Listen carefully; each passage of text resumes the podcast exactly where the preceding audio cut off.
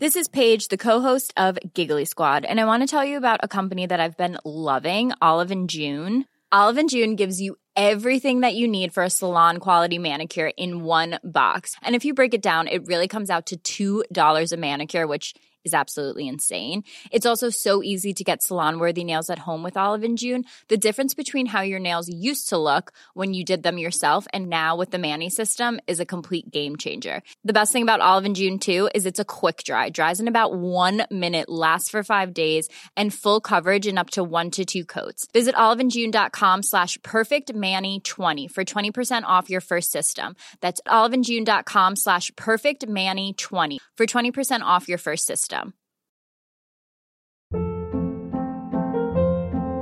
Hold up. What was that? Boring. No flavor. That was as bad as those leftovers you ate all week. Keke Palmer here, and it's time to say hello to something fresh and guilt-free. Hello Fresh. Jazz up dinner with pecan-crusted chicken or garlic butter shrimp scampi. Now that's music to my mouth. Hello Fresh. Let's get this dinner party started. Discover all the delicious possibilities at hellofresh.com. Many of us have those stubborn pounds that seem impossible to lose, no matter how good we eat or how hard we work out. My solution is PlushCare. PlushCare is a leading telehealth provider with doctors who are there for you day and night to partner with you in your weight loss journey. They can prescribe FDA-approved weight loss medications like Wegovy and Zepbound for those who qualify. Plus, they accept most insurance plans. To get started, visit plushcare.com slash weight loss. That's plushcare.com slash weight loss. All right. Hello, hello, everyone. Very exciting episode here today. Today I'm joined by my friend and colleague, Dr. Kevin Reese, and Peter Arhangelski, who is a lawyer for the firm Emord and Associates, who have been very involved in suing the FDA actually many times over many different qualified health claims and other things. So, Peter's going to tell us all about that for the first hour and 15 minutes, and then I'm actually including another talk here called Freedom on Trial. This was actually a video and it's quite a few years old, but I shared it to YouTube a couple of years ago and almost nobody watched it. It got like 160 views.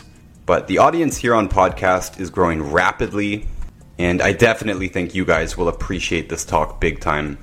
A lot of people say they don't like lawyers, but if we didn't have lawyers like those at Emord and Associates who sue the government, then I think the government would actually totally dominate our lives with the ever increasing rules, regulations, censorship, and other constraints on freedom and business and so on. So people don't like lawyers, but without these lawyers, all we have is the government making laws against us. I really hate the government, and one of the reasons why is because they're always making new laws and legislations which always take freedom away from us. Every single law takes freedom away from us. And this is very important for us in business. We are very constrained about what we can say and what we can't say, and what we can get paid for before we get into this talk, I'm just going to mention that there are no sponsors here. I have no ads to read to you. There will be no interruptions. But I will plug myself. I do write books and sell books, and actually, two of my books at least are directly relevant to this talk. The first one is my most popular book, Fake Diseases, where I go into a lot of this legal entanglement and how we're constrained and what we can say as practitioners and what you should know about this language as consumers. Because the language around medicine and healthcare really dictates how you actually think about healthcare.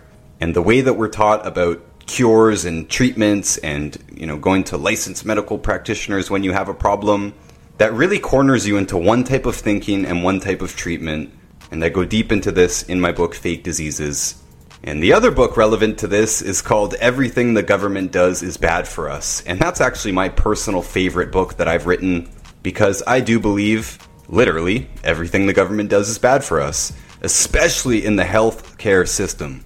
You're going to hear a lot about this in this talk today, but you can find my books on my website, notusbooks.org, and Notus is spelled not us. So that's not usbooks.org. There you can also find the free versions of all of my books, That's the audio and video versions. The audio versions will take you back here to this podcast where they're all posted, and the video will take you to YouTube where I read the book to you and you can follow along. And on my website, I've got many other free audiobooks that have really helped me in my life. And on notusbooks.org, you can also find all of the links to all of my social medias, our Instagram pages, YouTube channels, and more. I would also like to plug our other guest here, Dr. Kevin Reese. We do work together. We do promote essentially the same program, except he goes a level further and deals with your posture as well. He's written several books as well, including his newest and one of my favorites, actually, Peace Over Pain. His book, Peace Over Pain, I think is an amazing introduction to holistic health and you can find that book and a lot of information and even some free introductory posture exercises on his website, peaceoverpain.com. That's peaceoverpain.com. And if you do have a health challenge, you can contact his team at peaceoverpain.com or you can contact me and my team through my website, notusbooks.org. And as I said, it's going to be essentially the same information except the Peace Over Pain team will take it a bit further. And I think that's really important, by the way. The postural therapy has really helped my life as well. And there's a lot of things that posture will fix that nutrition will not fix. Nutrition will not fix your posture. So if posture is causing a problem, and a lot of you guys listening are truck drivers and stuff like that, you might have a posture problem that will not be fixed by nutrition. You have to do that through postural therapy which you can do yourself on your own time, but they show you how to do it. They give you the program, they hold your hand through it, they reevaluate you and update your program as you progress. One last word before we jump in. This podcast has just reached 2 million listens, and I just have to say a big, huge thank you to all of you. I'm pretty sure this recent explosion in popularity from this podcast has doubled my business, doubled my income. I could not be more grateful. And of course, I know you guys get a lot of value from what we post here, and I'm definitely going to keep doing it thanks to your support. All right, let's jump in. Okay, Dr. Kevin Reese, welcome back. And Peter Arhangelski, thank you. Thank you so much for coming. I assume most people listening would have no idea who you are, but you were involved in some very, very important cases in our business with Dr. Joel Wallach, he talks about all the time these nine lawsuits that he's had with the FDA. And mm-hmm. you were directly involved in the litigation of four of them, but you're also familiar with the, with the rest of these cases and many other connected cases, as you have said, that's come from these basically. So I would love it if you could just introduce yourself and we could jump right into the beginning of all these cases. How did this all start? I mean, it's a weird situation having to sue the FDA for information or for the ability to use certain information. You know, people think of lawsuits in alternative health or health. They might think that the FDA is suing us, but no, it's the other way around. so, if you yeah, could walk right. us right from the beginning, that would be amazing. Yeah. So, yeah, of course. And so, by way of background, um, yeah, I'm I'm a partner in the in the law firm Emord and Associates. Our name partner Jonathan Emord has been um, practicing in this space for over you know I think it was 35 years now. And we, especially early on, soon after the, the passage of the DSHEA, our firm was instrumental in pushing some of these you know, major landmark decisions forward under the First Amendment. And we could not have obviously done that without the help of wonderful um, clients like the Wallachs like Youngevity, like Dr. Whitaker, Durk and Sandy Shaw. These were um, these people were just instrumental in being able to, to, to put us where we needed to go. And so the, the cases that we you mentioned they began in 1999 with what was the landmark decision in Pearson v. Shalala. But it, I think to to sort of explain where those how those cases actually came to be, I just need to rewind time a little bit more. Most people who, who deal with you know this this area of law, they know very well the DSHEA, the Dietary Supplement Health Education Act. That was passed in 1994, and before the DSHEA, uh, dietary supplements were not its own category uh, of a regular. They, they weren't regulated as, as uh, anything other than food additives. Mm-hmm. The DSHEA changed that. So what would happen in, in years past before DSHEA, if you had a dietary supplement of food, anything really, um, it was reg- it was regulated as a food additive, and that that regulatory framework gave the FDA incredible control over what could be said about foods and dietary supplements. When DSHEA passed in '94, it gave manufacturers the ability to to you know, increase the amount of what we call claims, but really it's just health information that's disseminated about things we commonly ingest. And, and you know, dietary supplements became its own regulatory class, and that opened the doors for um, broader dissemination of information. But the FDA very strongly resisted that.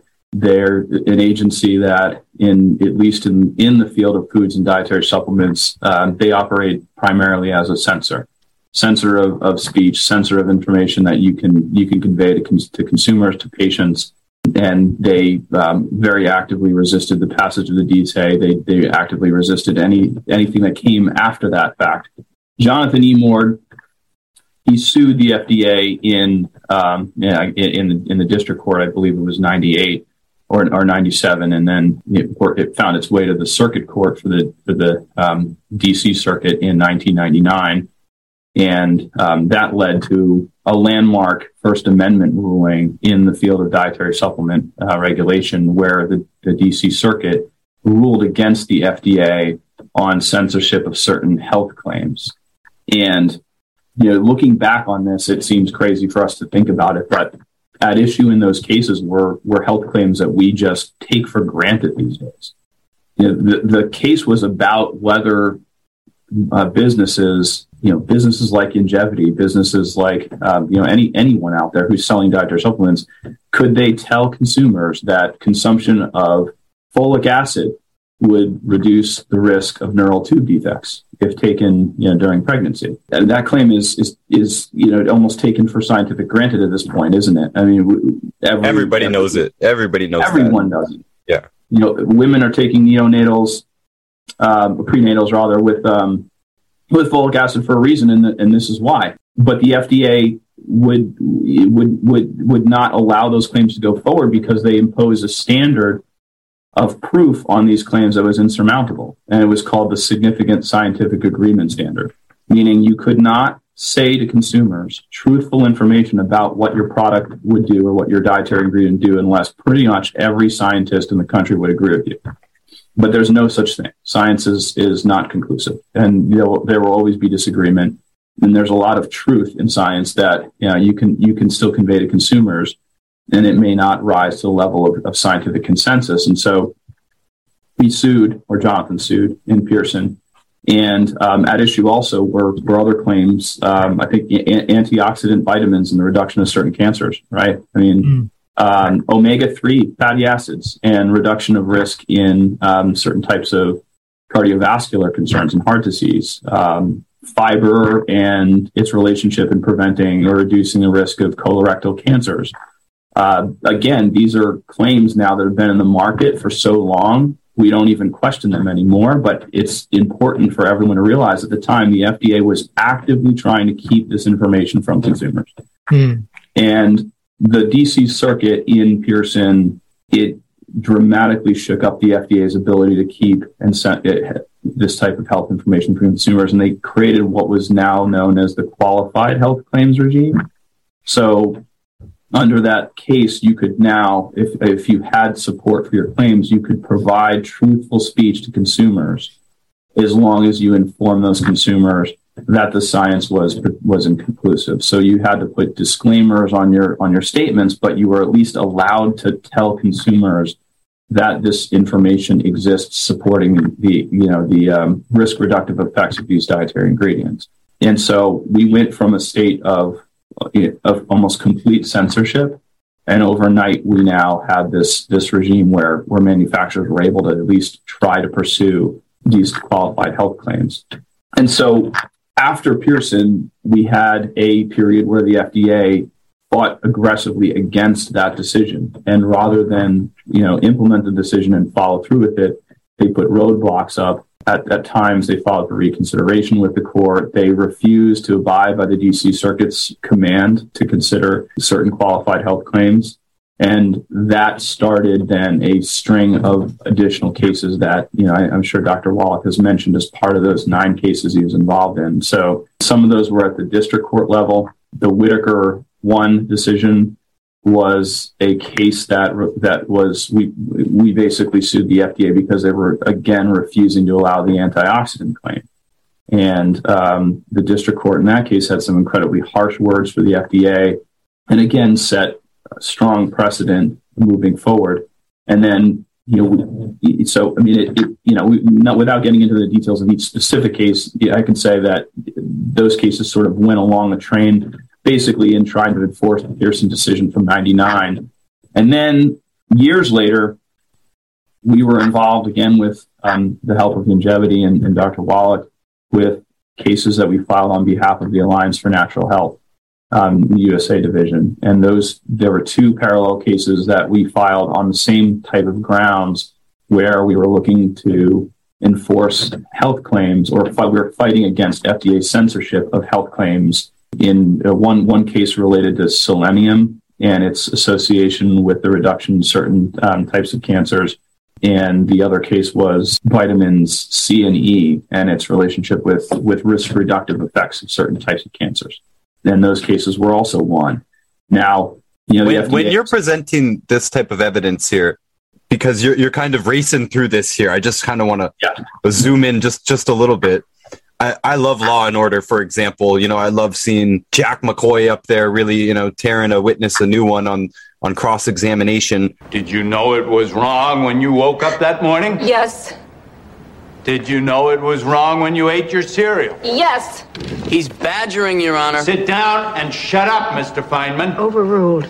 But I'm just wondering how the court proceeding actually is around all these nutrients because you're talking mm-hmm. about this standard of proof, and now it's, of course, called qualified health claims. But it's like a mountain of evidence, right? So do you have to literally read all of this out in court? I'm imagining this is a super long process, and these are very detailed studies for a lot of these things. Right. Yeah. Um, well, so it starts with a petition to the agency where we we try to supply as much as we can on the scientific on, uh, from the science, and in every one of these cases, we had the support of incredibly qualified experts. And so you look at the ANH case, for example, on selenium we had Dr. Gerhard know, one of the world's foremost experts on, on uh, the relationship of selenium with these types of diseases. Your question is it's it's triggering because it, it, it's it, it's interesting how the FDA actually processes this information and then how we end up in court based on it. So in these instances, these these two more recent cases, we would I think in both we provided over 120 studies, peer-reviewed studies that supported the relationship between these these ingredients and disease. And what the FDA does with that information is they basically go through and they systematically weed out the science. They've decided that rather than deal with the Pearson decision on its face, they created a construct by which they can actually, you know, based on you know, often you know, pretextual or, or frankly silly reasons, unscientific bases, they can just ignore your science. And so in in these cases when we when we would submit 115 clinical studies for 134 i think in one of the cases, they would review them and they'd say well despite you having all this scientific evidence we only looked at maybe one or two studies and found those to be credible and then then that allows them to act as though you have no scientific support for your claim because they're ignoring 98% of the, stu- the studies that you submitted. Then what happens is we we sue the agency based on that decision, and then that goes to um, it, it proceeds on an administrative law track through the federal courts, and that means it's a frozen administrative record.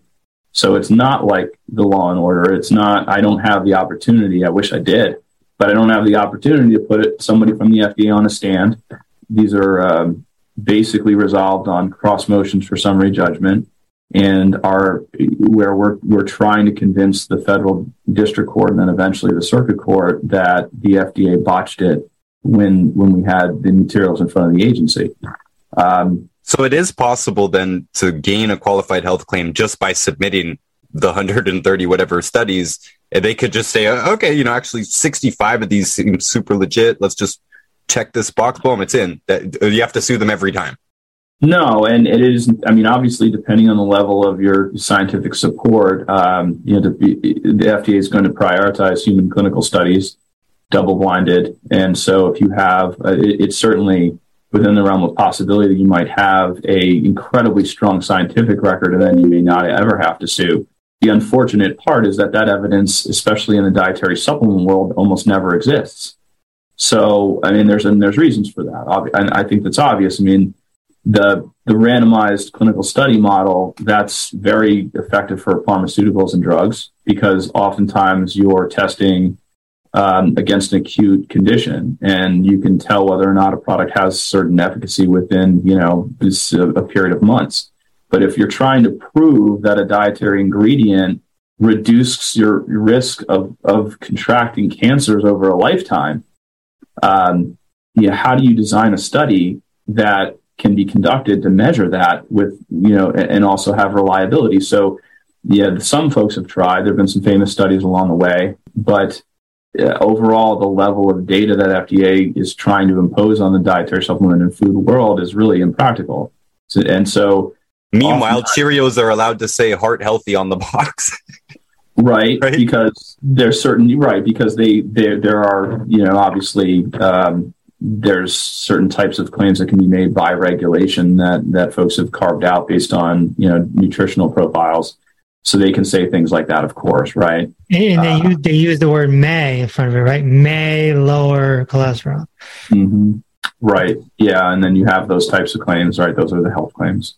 So just before uh, i let you jump back into the story i just kind of want to point this out. This is like truth by trial here right? Like it's like they're deciding that for nutritional information specifically and drug information, but this is in the public domain, nutritional information, they're limiting us, anybody selling, anybody practicing, you know, with people or whatever, they're limiting what we can say based on the truth that has been determined by a tribunal.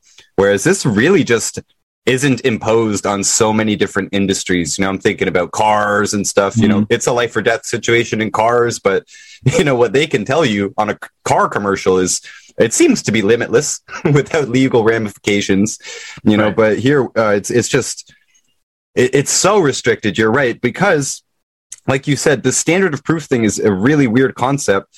I've heard the argument like, oh, we shouldn't be able to say that uh, you know taking selenium will lower your risk of this cancer by this percent. We shouldn't be able to just say that because people can't necessarily understand the intricacies of how we get to those statistics. You know, it is based on each studies, and and the regular person doesn't doesn't read the deep study and all this stuff. So it's improper to just give them that statistic. Meanwhile, the news and media and all they use statistics all the time, and they misuse them all the time too. And we do, I believe, that in the free market, people should be able to look at statistics the way they're presented by media, by someone like me, a salesperson, a physician. And you can choose also to look deeper into that and you can choose to understand statistics. And maybe we should all understand statistics a little bit better. But my point here is that the truth is tangled up in these statistics and it can be complicated, but there's a heck of a lot of it out there. And if the FDA rejects, you know, uh, over 100 out of 130 right off the bat, then you know we're extremely limited here on what we can discuss what we can talk about what we can say on products about products what we can even imply that products are being used for and all this stuff it's it, there's no other industry like it to my knowledge that is actually this restricted acupuncturists can say all kinds of things mm-hmm. you know and it's fine yeah. it's fine and if you want to fully believe the tarot card reader that's up to you you know but the fda is not on them anyways i just kind of wanted to jump in there and say how, how, how kind of crazy yeah. this is well, I mean, it, you get into the space and you, and you learn. I, I, think the average American doesn't have uh, any clear understanding of just how um, really unconstitutional the administrative system is. Um, and you see that with the FDA because it is an agency that's you know, its primary function is that of censorship. And, and when you look at just how lost First Amendment protections have gotten within the, that framework, it's shocking. And I think you know we, we have we have new attorneys that come on our firm and they have various beliefs of this and that, and they and they spend a little time just uh, trying to understand how the administrative law works and how the FDA works, and how frankly unaccountable they are to the judicial branch. And it's it, it, you know it, it is an eye opening and shocking experience for most people. The more you learn, the more shocked you get. And and that, by the way, what you what you were just referencing was an argument the FDA actually made in the Pearson cases, which the DC Circuit rejected. It was this concept that the FDA knows better than you. They know better than you as to what you should be, te- you know, as a consumer, what you what what information you should have a right to receive. They need to act as in this paternalistic sense to protect you from information that you might not be able to fully understand or appreciate. And the DC Circuit was was very harsh against that position and, and excoriated the FDA and said we are highly dubious of any distinction like that that that is built upon the supposed ignorance of consumers. You know, we obviously have argued time and again that consumers should have the right to receive information. First Amendment is a is a two way street. It's not just people think of it like it's it's the freedom of speech, but it's also the freedom to receive speech. Um, and when you stifle that, when you stifle some, but when you act as a censor, you're you're affecting both sides. That's where I think massive injury happens. And and so you know the FDA, we can talk, of course, about FDA's mechanism to regulate, and they attach it to commerce, which is why in some instances physicians and practitioners have a little more leeway in what they're able to say but it's still, I mean, I think it's still one of the biggest impediments um, that the dietary supplement and food world faces when they're looking, you know, from a marketing perspective. They have to still operate within this this regime that the FDA, you know, obviously you know, strictly enforces. Now, you, you mentioned freedom of speech, and the other day when we spoke, we talked about social media. Mm-hmm. And you had mentioned to me that when you're not promoting a product specifically on social media. In other words, you're not holding it up and being like blah blah blah. Then you become just an it's freedom of speech if you're mm-hmm. not doing a product directly. But if you do a product directly, you're now in the gray area of a salesman. Is that correct? Well, right, maybe not even gray area. Um, you know, might be directly regulable. Um, but the idea is, I mean, as as somebody who's who's presenting medical and scientific information, you have a First Amendment right to speak on those topics, and it's not until there's a commercial component to your speech where where you start to get into um, spheres where the agencies can regulate in this in this context, right? I mean, obviously, you know, not all speech is protected, but um, so if you're if you have a commercial component to your speech, if you're directing people to um, a website to purchase, let's say, if um, you know if you're holding you know products up as you're speaking or providing links to, to product purchase pages, I mean that's an example where the speech that you make would be construed by the FDA as as being commercial, and you know there's a there, because of that commercial component, they would have the ability to regulate perhaps. Um, but where you're not doing that, where you're acting purely in the informational world and you're you're speaking on, you know, at, as as a podcast host or you know, as as an authority, as an expert, perhaps on a, as a guest on a on some kind of a talk show, or otherwise, if you're just speaking um, your mind, that's unquestionably protected speech, and any effort by the agency to regulate that would be problematic. Mm. And it doesn't happen very often, to my knowledge, either. It's kind of this hollow threat that's always there. Everybody's scared of saying the wrong thing on stage or on social media, but to my knowledge, I don't know anybody who's been actually prosecuted for, charged for, other than like Kevin Trudeau for his claims about uh, weight loss in his weight loss book. Right. He's he's a big name, but I just he's one of the only names. I don't know if you know any Peter and any other people who have been prosecuted for making health claims or false health claims. Prosecuted, really no, because I mean there there are certain instances where the FDA, obviously, the FDA has um, there are criminal um, components to the FDCA, the, the, the act, um, but rare are criminal uh, prosecutions, particularly not on you know this type of issue. We have obvi- obviously there are folks that have sold unapproved drugs, or uh, in certain instances, there's sales of unapproved drugs for significant conditions like cancers that that there have been prosecutions based on that. Most of everything else the FDA is going to do in the dietary supplement world is generally in the civil sphere, and a lot of what they'll do involves um, initially it's it starts with agency enforcement activity. You know, or if you really offend them, or if you refuse to comply at that level, then they can sue for injunctive relief in in, in federal court. Um, that can lead to things like you know quarantines of product or you know injunctions prohibiting you from speaking and prohibiting you from selling product. Um, but those are definitely rare examples because usually folks will you know, curtail their activities in response to the FDA when they come knocking. Well, th- this day and age, they can just turn the switch off, meaning they just call the bosses of Facebook, the bosses of Instagram, the bosses of TikTok, and they just cancel. Very common, and I, I mean, and and they'll shut off, you know, your your main avenues for revenue. I mean, Amazon.com will will um, product pages left and right um, to the extent that you're doing anything that can be perceived as in violation of federal law. And so, you know, we we deal with that often. We're trying to restore access to those types of retail channels, and it all flows from the FDA's censorship regime. And so, you know, as long as that's in place and as long as the FDA has the ability to take these positions and everyone else follows suit. Right. Yeah, but what about defamation? Can the AMA or FDA come after, you know, someone speaking out on social media for defamation? I mean, they're not a person, though. Right. Right. Right. I mean, can an aggrieved person pursue a claim for defamation? Uh, well, that right. I mean, obviously, you know, I always say, I mean, we live in a litigious country. People can seemingly sue each other for almost anything these days. But you know, the, the question always is, will they succeed? In that space that you're you're uh, you mentioning, there are incredibly high burdens to any type of defamation claim, and those are imposed by the First Amendment doctrine.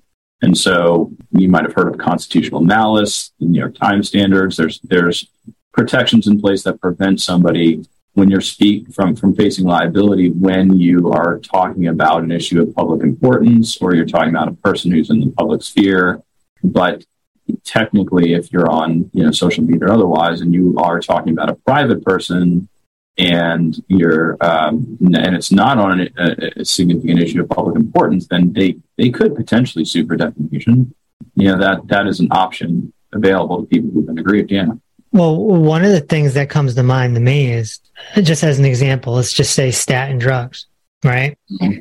Now, we're typically of the belief that statin drugs are no bueno, right? Mm-hmm. So you go on social media and you say this, and there's a lot of doctors and health professionals saying it now. They're speaking out mm-hmm. that statins were a bad idea, blah, blah, blah.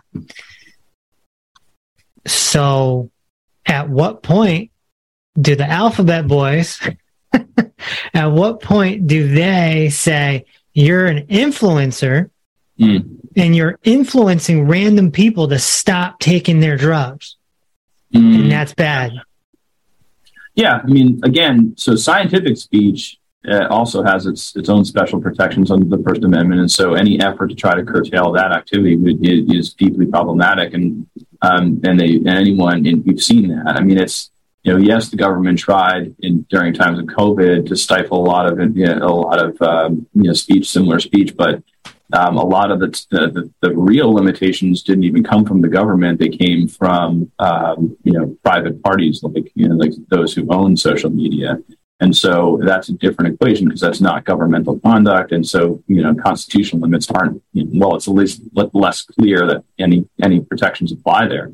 But when the government would be involved in speech that you're making, for example, again, they need a they need some kind of a regulatory hook, and so they need they need to act under their commerce clause authority if, if that's you know available to them. So if you're saying those types of things and they deem that to be inappropriate and is related to the sales of certain types of goods, then that's one thing. But if you're just talking um, as a medical professional or somebody who is you know, um, conveying health you know information, then at that point, without a commercial hook, the agency could be powerless, and they should be powerless, right? And so there's that's the distinction, commercial connection.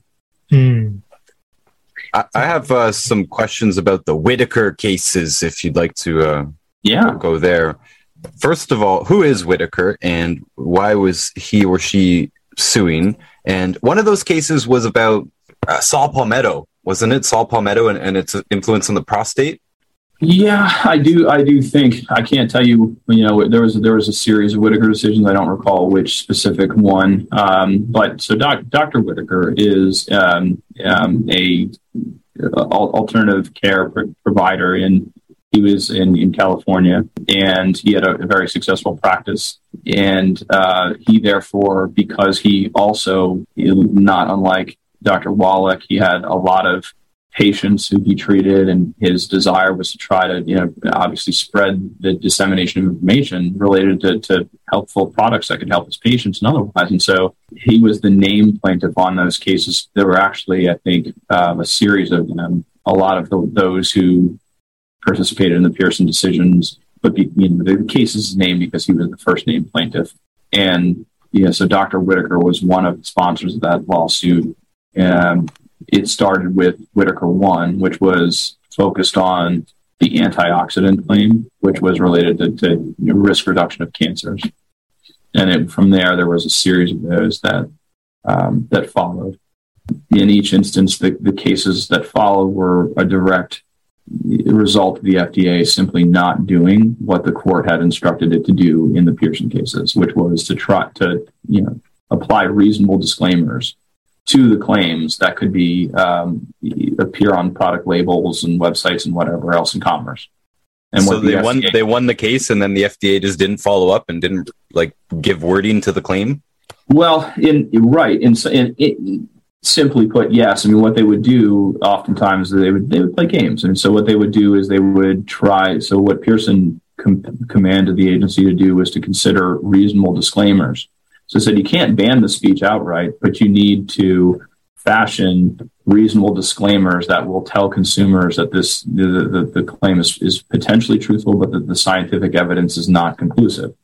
And the, the circuit court said it's not our responsibility, though, to draft those disclaimers. That needs to come from the agency. So what they then did was they, they played with the language of the disclaimers. And then when, when you see what they were proposing, they were the most cumbersome, you know, disclaimers that they could have possibly drafted, and they are all but swallowing the benefit of the claim. So we had the litigation over the nature of those disclaimers and whether or not the agency was actually still trying to ban the claims through um, those cumbersome uh, disclosure requirements, and we continued to win.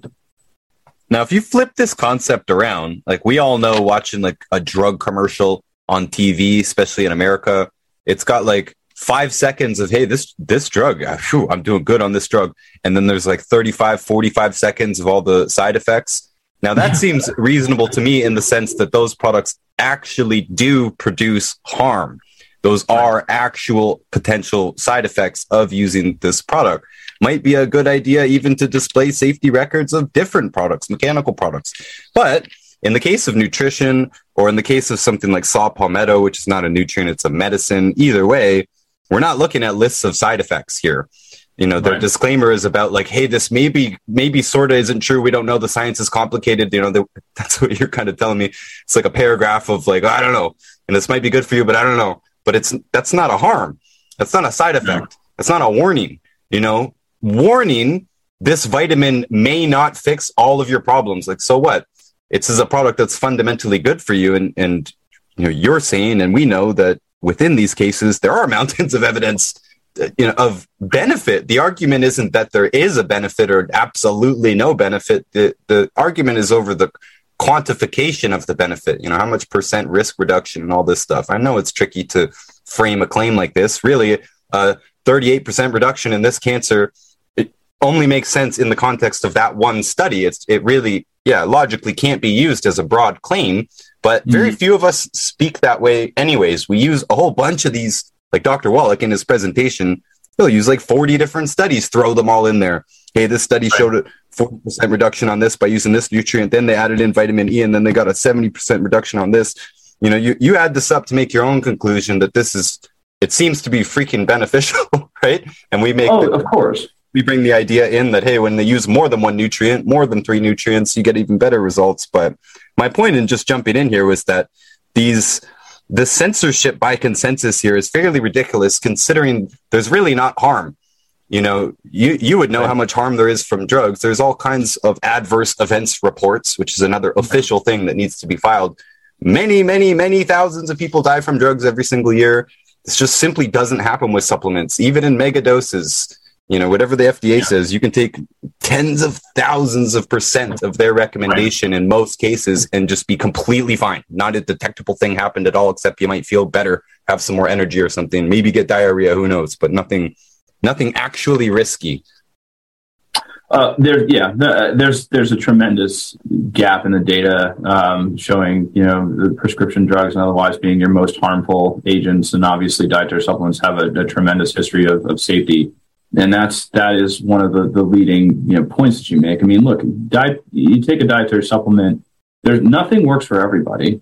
Uh, we're all different, right? I mean, and, and, and so there's no guarantees. And, and, and, and, by the way, drugs don't either. I mean, a lot of times if you look at the data for, uh, for these drug studies, I mean, they'll prove drugs that have efficacy, efficacy rates that are sometimes, you know, well under 50%. And it all depends on what, you know, the risk profile and analysis of the FDA reaches. But the point is, if, if I, if, if there was a, even a 30 or 35% chance of taking a dietary ingredient over the course of the next 10 years would, let's say, you know, dramatically reduce my risk of, of, of contracting colorectal cancer or something like that, I'm, I, I should have the right to at least try that. And I won't even be able to if I don't have access to the information to be make an informed decision. And realistically, the only risk, the, the only the only harm that I'm facing if it, if I take a product and it doesn't have that effect for me is that I'm out the money that I spent on the product because in all likelihood these dietary supplements are not going to be toxic. Um, right? I mean, the adverse events you see for a lot of dietary supplements are, you know, we, we, we monitor these, we look at them. They're very often um, attributed to misuse, um, or you know, there's certain types of supplements that have higher safety profiles as you might expect. I mean, there's you know, energy drinks, for example, but most dietary supplements are incredibly safe. And unless dramatically misused, meaning used beyond what you know the directions of use say or otherwise, they're not going, you're not having any, any, real risk to consumer safety. And so that's what makes it a real gut punch when you, when you think about the extreme level of censorship that consumers face. You, they don't even understand what they're not, what they're not receiving because there's so much information out there that only the most informed consumer is able to, to really, you know, to track down. And that's why it's just, it's a difficult market from that perspective. Yeah. The behind the scenes scheme. Some sort of meeting going on behind the scenes with suits, you know. Yeah, people need to take, you know, they have consumers have to have some serious initiative in this day and age to be able to to, to uncover information. Oh yeah. Um, which isn't accessible to them, and it, you know, it's. I'm a, I'm a, yeah, I'm a great example because, so I have a PhD, and because I market myself as Dr. Reese, I get nailed on social media by people who are very traditional. Mm-hmm. And so they throw the whole you're not a medical doctor thing. Mm-hmm. Right. And, and so my response to that is it, it, I, it doesn't matter if I just called myself Kevin Reese, it, it would be the same information, just like Ryan, Ryan, Ryan Aleckszander, like he doesn't need a doctor in front of his name to, to spell proper information. And so because it's a PhD, it somehow psychologically rubs some people, traditional people, the wrong way. And they're all like, you know, you're, you're practicing without a medical license and you're this. And I'm just talking about nutrients, you know? Right. Yeah. It's very weird. Right. I mean, that, that's, you know, that's, that's how uh, you know, the FDA is not the only agency that regulates that speech. I mean, the Federal Trade Commission does the same thing, and they have guidances that that address, um, you know, all kinds of, of social media speech and otherwise. And and and these are the things that people talk about. They talk about, you know, protecting consumers from misinformation from somebody who might you know, try to speak with an air of authority that's unearned or otherwise. And, and I mean, in, in you start in a true free market, the idea is that dissemination of ideas is what the, should be the goal.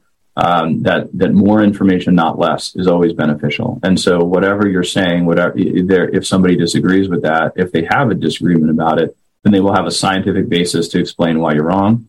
And then consumers benefit from that discourse, uh, from that public debate.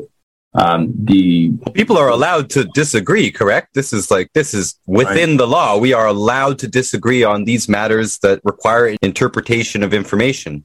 It, it is yeah. difficult to parse all this apart. You do have to interpret it, and we are allowed to disagree. I thought this was how the market worked, right? But it, it's not with the FDA. It's how it should work. But then you have agencies like the FDA, like like the Federal Trade Commission, whose their their whole existence is built around preventing that level of debate from happening on some levels, right? And so, you know, that that has a stifling effect throughout. And it and it puts us in a position even where we're, you know, on this call where you know, where, where, where Kevin is is wondering where the line is between him just just speaking on a on a podcast with no com- commercial interest. Um, that should never be prohibited under the law, right? There should never be any concerns. And the fact that we have people that are worried about, um, justifiably worried that there could be some government enforcement is a chill on the First Amendment rights that is just an unfortunate byproduct. But that's what we just constantly fight the agency over. And you know, I know Jonathan E. Moore, myself included, are um, steadfast in our in in our in our uh, mission to try to make sure that we can open up markets and and have these types of freedoms of speech actually enforced. Well, you said earlier that uh, many times people will just censor themselves. Uh, not those exact words, but I was going to say I definitely censor myself all the time. You know, I even refuse to answer questions about vaccines, for example. And uh, hmm. it's not because of government, like you said. It, it isn't. It's actually a problem with social media. I think yeah. uh, you know the government has definitely uh, uh basically endorsed the practice of medical censorship, especially basically by not doing anything about it seemed to encourage it, especially during the pandemic. That's when I first started noticing links to government sites about their information about COVID and about vaccines, right? It was during the pandemic. I never saw social media slap a government link about any health information on, on any of my posts before. I've had them taken down by mm-hmm. Instagram, never had that slap on it. So yeah, definitely we, we censor ourselves in response to that. Some people didn't, and they're okay just getting their account taken down and put back up again. But this, I, this I is got, my livelihood we're playing with, right? I can't just disappear from social media, so I have to censor myself. I, I got I got slapped for a tampon. Oh, he's been in big trouble for this tampon thing. Big trouble for this tampon thing. All, all I said is tampons may potentially, that's the key word, potentially cause endometriosis. Mm-hmm. And I've been ferociously attacked for the last week and a half. And Instagram put a big flag on my video as if I was talking about vaccine. Oh, okay. And yeah, I mean, and the USA Today reached out to me for a quote. I see. Yeah, I mean, there's, the, the, the official position that FDA would take is that they don't regulate the practice of medicine, and um, you know they, they they love to say that, but but what the government does, is they set a medical orthodoxy, and that's routinely enforced throughout, not just by the, the positions the FDA takes in support of drugs and, and approved devices, but also based on you know CMS, um, Medicare regulations and carrier determinations and everything else. All that combines to basically form, like I mentioned, this this you know this this medical orthodoxy in the country that is based on um, you know whatever the government you know sort of says from the top and and so anything you tend to say that's against the grain of that it's susceptible to, to criticism of course and I can't even tell you how many of our clients have come under fire for um, doing nothing other than expressing opinion um, on scientific and medical issues. And it just it's such an in, in intrinsic threat to the rights we have in this country where that becomes the norm. And and it's it's shocking to see, but I mean there are you have rights. If it's if obviously if it's a if it's government um, sponsored that if it's an enforcement related to that then obviously you have constitutional protections and there's sometimes private claims involved as well against private actors that are trying to censor depending on depending on the nature of, of what they're doing but I mean, it's it's a it's a rough place we live in at this point, and um, you know, obviously, you know, our hope is that things change. Mm. Are there any other agencies involved here with these lawsuits? Is it always just the FDA? There's no CDC involved or anything like that. No other branches of government. No, not not CDC. I mentioned the Federal Trade Commission, um, and they're they're actually very active in enforcement in in the health and wellness um, areas, and and the FTC they um, have broader authority to regulate um, speech than probably the FDA even does because they regulate almost all forms of advertising. So um, you might have have you know some kind of component that is not necessarily regulated by the FDA, but it, it could be regulated by the FTC. The Kevin Trudeau example is an example, right? Um, you know, Kevin Trudeau was publishing literature, books, um, you know, systems, health systems. Um, that's not necessarily FDA regulated in that context, but the FTC can regulate that based on what he's saying about that material.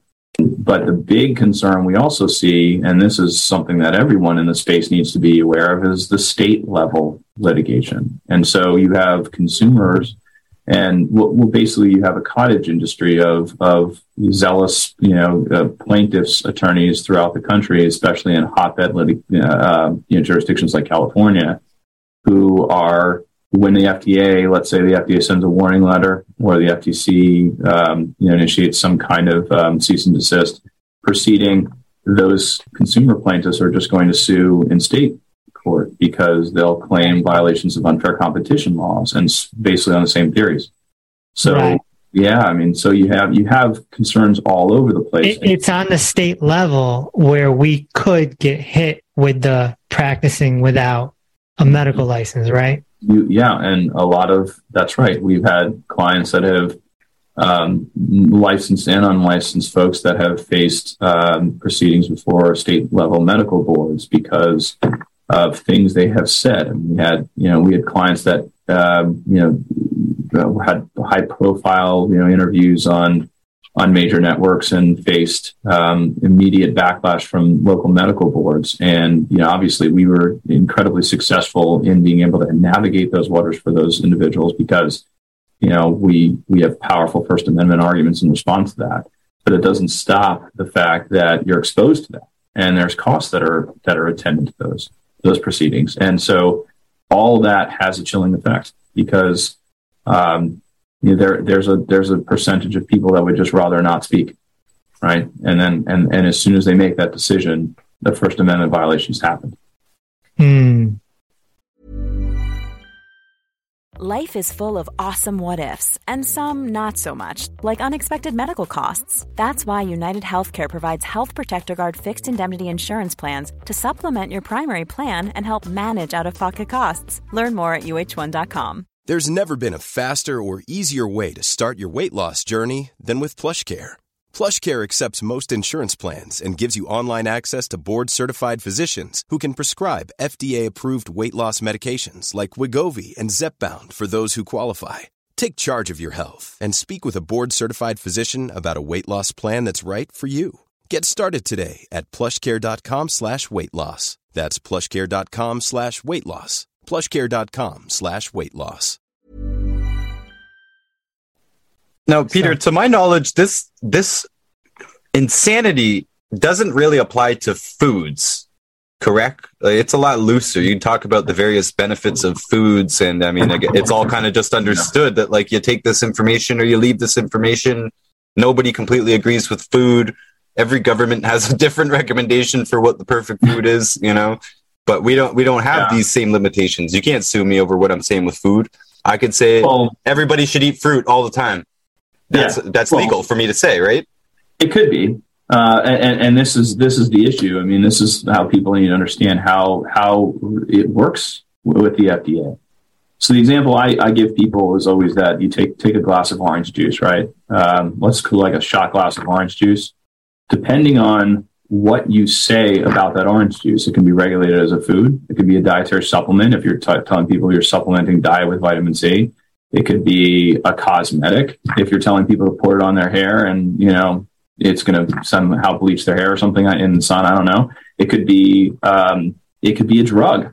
If you're telling people that, you know, injecting the orange juice into, you know, a tumor is going to shrink the, the, the tumor. So this all goes back to what we call the intended use doctrine under FDA. Mm. Uh, FDA regulates products based on really what you intend their use to be, not necessarily what they are. So the exact same product, the exact same chemical formulation, the exact what you know, it can be regulated entirely differently based on what you say it does. And so it, again, going back to the commercial component, if you're selling if you're selling fruit and you're selling it, um, you know, like a certain type of grape, let's say, and you're and and uh, you're you have an internet business and and you're providing that. If you're just saying, hey, this is fruit, eat it because it has good nutritional nutritional value and you know it's a healthy alternative to something else, go, you know, you're fine. But if you start making health claims about those th- those fruits, it's entirely possible the FDA can come to you and say, depending on what you're saying, you might be selling an unapproved drug. Like the mm. word treatment. Right.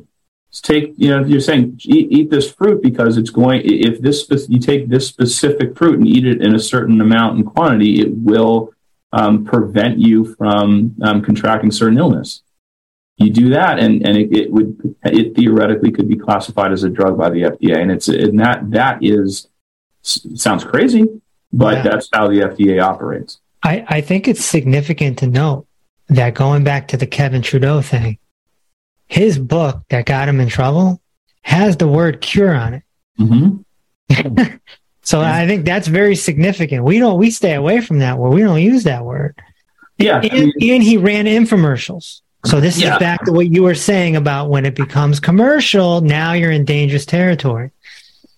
Yeah. And Ke- Kevin's, you know, concerns um, you know, obviously, especially with, with the FTC and early uh, early on, I mean, they they related a lot to what he was saying about the book and how he was advertising and marketing it and what he was promising consumers, not necessarily about the speech that was contained within the book itself. Um, with, that's an important distinction in most instances because literature is unquestionably, you know, it's, it's going to be protected. Uh, and, and so the, the government had some restrictions on how they could go after him. But and that's a fascinating that that that entire circumstance is fascinating to to watch it unfold all the way up through Seventh Circuit. Otherwise, well, there's another one, another famous case in the 1980s with a man named Dr. Sebi, mm-hmm. who, as far as anyone knows, never earned a doctorate. He just called himself Dr. Sebi. He was running ads saying that he could cure HIV and other things. Mm-hmm. He ended up in court and he brought his testimonials into the courtroom and they let him go. Mm-hmm. Yeah. Yeah. I mean, we, we've, I've, you know, I've obviously I've been in the courtroom with in criminal prosecutions of practitioners that are that are essentially accused of, you know, a lot of times it's it's promising things they can't deliver, a lot of times you'll see these actions against practitioners because they're they're misrepresenting the nature of what they provide. So, I mean, it you know, false and, and misleading speech, the government would say is certainly not protected. Um, so, if they can say that something you're you're doing is false and misleading, then it would lose its constitutional protections. And fraud is also something the government can pursue against people. So, it's not hard for them to say, well, if you're promising somebody a cure and that cure doesn't exist or you can't actually establish that you can you can deliver on what you're promised, um, then yeah, I mean the liability flows from that. Um, I, I, get all my clients on video, mm-hmm. all of them. the yeah. funny thing is, I agree with the cautious language, and I think that uh, it helps uh, the image of professionalism and, and the actuality of professionalism. I think that's the professional way to speak. You know, I think it's a telltale sign of an amateur when there's making broad blanket statements like if you just do this this will work absolutely for everybody. No anybody who's been working with people a long time knows every case is just a little bit different. There's surprises. Surprises can happen. There's things that can change things. There's nothing that just automatically works for everybody. Just doesn't right sometimes right. even the 90 essential nutrients sometimes it's actually something else that's causing their problem sometimes it's a root canal infection or something there's other things that can matter right it's just you can't you can never um, truthfully say that this one thing will prevent definitely prevent this in everyone. It, just, it, health doesn't work like that. So speaking more realistically actually teaches people how to expect all this stuff. So I, I, don't have a problem with the actual language that we're forced to use here. You know, mm-hmm. I don't mind supporting and promoting and maintaining and repairing as opposed to treating and curing. It does make more sense. It sucks right. that the average person is seeking treatment and seeking drug-like solutions and uh, seeking a cure when it doesn't make sense. You know, you don't have mm-hmm. diabetes. Diabetes is a process. It's not something that you possess. It's not something inside of you. It's something that's happening. Right. It's a verb, right? Your diabetes in is more appropriate to say, as Ben Fuchs, pharmacist Ben Fuchs mm-hmm. says. So, uh, where are we at now then with all of this? Like, so there's all these cases, the, the Whitaker cases, the Shaw cases, the Wallop cases. We've gotten many qualified health claims over the years. Obviously, the FDA still has to justify its existence and still has to uh, accept right. drugs and, and do all the stuff. It still has to reject claims. I guess that's its job to reject mm-hmm. the claim and go to court. I don't know. But right. what kind of litigation are, are, we seeing in more recent years? Like that selenium one you mentioned, I think that was back in mm-hmm. 2013, if I'm not wrong. And that's 10 years ago. So what's been going on yeah. since? Yeah, I mean, so we've we've we've entered this period where, I mean, for the most part, a lot of the litigation that we've been we've been confronted with are, I mentioned, the state unfair competition angles, where you've had the biggest threats to certain types of industry has come from these state level actions, either whether they're in in state court or federal court. Um, home, the, the practice of homeopathy is under assault right now, um, and and a, a big um, reason for that is because of the state level actions that have, that have been raised in recent times, and some of them still pending right now. And so we, our practice has been focused an awful lot on trying to um, trying to focus on reform and and um, and defense of those types of actions at state level court. And from the FDA side, we've been trying as best as we can at opportunities to push back on the, you know, I, I alluded to this before, but it's the FDA calls it the evidence based review system, right? The EBRS and that's what the FDA uses to evaluate science when you know for foods and dietary supplements. It's what they use to screen out all of the truthful and beneficial health information when they're when they're evaluating things like health claims and structure function claims and, and other types of, of uh, things you might want to say. So we've been, you know, efforts have been made to try and push back against that. Of course, um, you know, major change often has to come through legislation, and we're aware of that. So um, you know, there's there's always efforts you know, undergoing through that. Um, you know, our, our name our name partner. I'll give them a plug here. Our name partner, Jonathan E. Mordock, he's running for Senate in Virginia right now, and uh, very you know we're very excited about that, and we we love what that would mean what what success would mean for the entire industry because of um, you know having someone like Jonathan with his voice in Washington, um, and and so we we put our full support behind that. But um, it's important for people to understand that every day is a battle, even if there aren't um, these watershed cases that are that are you know, proceeding, um, you know, through um, the upper levels of the federal judiciary. We're still fighting these battles every single day on you know at lower levels in the courts and um, constantly battling the FDA on enforcement proceedings um, and trying to be um, that barrier between the Constitution and and the agency. And so it, it, it's it's it's exhausting at times, but you know we continue to have a lot of success. So we're, we're hopeful. You know we have a a strong court um, right now at the Supreme Court level. In um, what do you mean strong? Like is in favor of a lot of these pro speech consumer things? the court is um, in favor of drawing down and drawing back on certain doctrines that the agencies have historically used um, to run roughshod over industry. And so, you know, recent decisions you've seen the um, West Virginia EPA case that came down on, and, under the major questions doctrine. Um, it was a case interpreting the Clean Air Act, but statements that were made and, and, and the holding of that case is a strong indication that the courts, the federal courts, are no longer willing to just rubber stamp administrative decisions. And that's always been our problem. So, so you're, you're sitting there like, we got 130 cases. So what do you right. up, up, stamp now? So, next. and, and that's exactly right. So what would happen when you go to the federal court and, and you're appealing an administrative decision in years past, they would say, we don't second guess the agency's fact finding. So, you know, if you come to us with an issue of law, that's one thing, but if we don't we just defer to the agency on on their evaluation of the facts and any lawyer will tell you you know even someone in law school if i get to write the facts chances are i should win every time right? And so if i don't have a court that's willing to actually look at the agency's fact finding if they're not going to actually question what the agency did with the science then it makes it very difficult to prevail.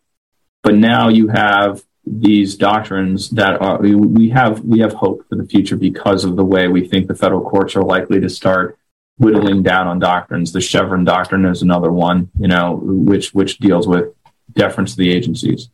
And so it's just the beginning now, but we're hoping with with judges on the bench now, like Gorsuch, for example, who have historically been, you know, against the regulatory state in their scholarly writings and their decisions, you know, we, we look to what where the where this precedent could go five, ten years from now, and and it, it seemed we, we were optimistic.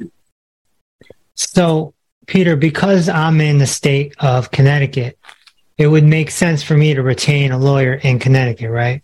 Because of the state board. Yeah, yeah, you would need. I mean, and everybody, lo- local local representation is is really important, and especially when you're dealing with with those those issues like unauthorized practice of medicine, state state medical board issues.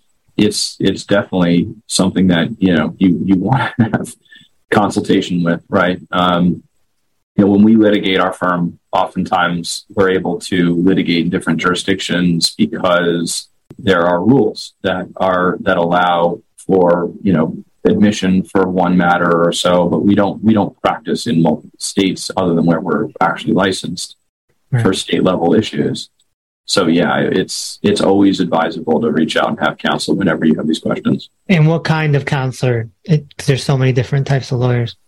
So if you have, it depends on the question. So if you have, if you have concerns about, let's say, uh, if somebody, you know, unauthorized practice of medicine or um, you know, something that would be within the purview of a medical board or any kind of licensing body, then there are lawyers that specialize in disciplinary actions before those medical bodies. And so, and, and actually sometimes they're pretty easy to find because they, you know, advertise those, that experience. And, um, you know, you, you would find somebody who's experienced in um, assisting someone with, let's say, a disciplinary complaint, whether it be board of optometry, medical board, right, dental board, whatever it is in that particular state, somebody has experience doing that.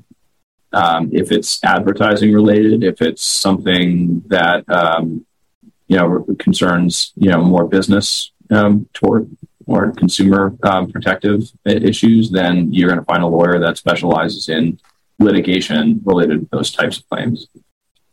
And we have obviously, you know, our firm has has has partners all throughout the country that we work with and we refer people to all the time. So, uh, you know, I'll uh, welcome anybody who has any of those concerns. They can always call us and we can we can put them in the right direction to someone who can help. Yeah, that would be good because I I think one of the key points of this entire recording to me was that it's at the state level that we really need that protection. The, the alphabet boys aren't. I, I feel like if anything, they're just going to go to their friends at Facebook. They're going to go to their friends at TikTok and behind the scenes be like, "Shut this guy off, please." Mm-hmm. Yeah, when you find yourself in trouble, it depends. You, you, know, you, you you react to where it's coming from, and, and you seek uh, counsel based on those circumstances. Oftentimes, and this is what our practice deals with when when you find if you can find yourself in compliance with the federal law then that very often is insulation against the state level issues as well. So it's sort of you know you know, meeting meeting those those higher standards at the federal level can can help you. And so when we have we have sort of two different components to our practice. We have a compliance practice where you know we, we help businesses and, and individuals comply with federal laws and regulations. Mm. And then we have a litigation practice where we help put the fires out when people may get in trouble for that. So that's a beauty of a whole firm. You you get the whole yeah. Totally makes sense. Yeah. Get licensed in Connecticut, please. yeah.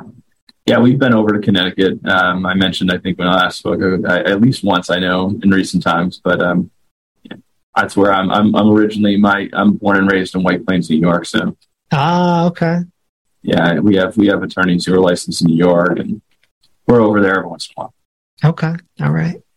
I have a question about the uh, 2020 stuff. Um, so, mm-hmm government came out, made a bunch of claims. I know that most of the censorship actually happened on social media, which is private companies technically doing what they're allowed to do. You're allowed to censor on your own thing. I'm allowed to censor in, on, on, my own.